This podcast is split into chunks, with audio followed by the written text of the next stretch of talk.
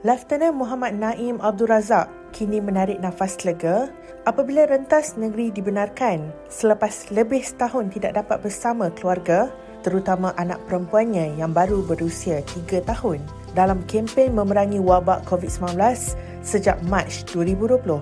Boleh dikatakan amat uh, amat mencabar kerana saya terpaksa mengutamakan uh, mengutamakan tugas uh, demi negara kerana uh, jarang sekali saya dapat berpeluang untuk berjumpa dengan keluarga saya.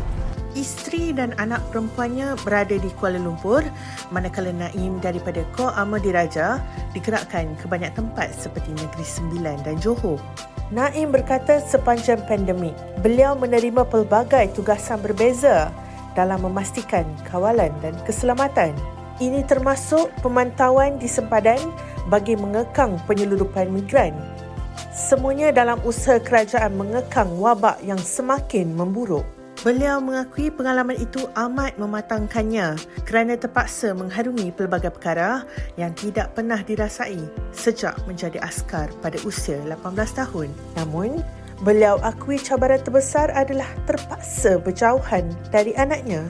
Lebih menyayat hati apabila anaknya itu langsung tidak mengenali kerana beliau sekali-sekala dibenarkan melawat keluarga. Anak saya nak, uh, sekarang berumur 3 tahun, anak perempuan. Anak saya dia uh, sedikit lambat untuk uh, untuk bonding dengan saya.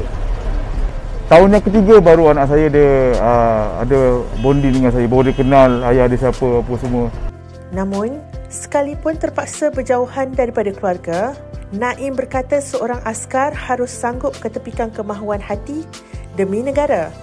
Apatah lagi ketika krisis. Tidak kira operasi apa sekalipun, mereka perlu lebih bersedia kerana kita perlu mengutamakan uh, negara daripada family kita. Buat masa ini, beliau cukup gembira kerana dapat menemui keluarganya semula. So Alhamdulillah saya tidak sabar jumpa dengan family saya. Saya last jumpa family saya pada bulan 7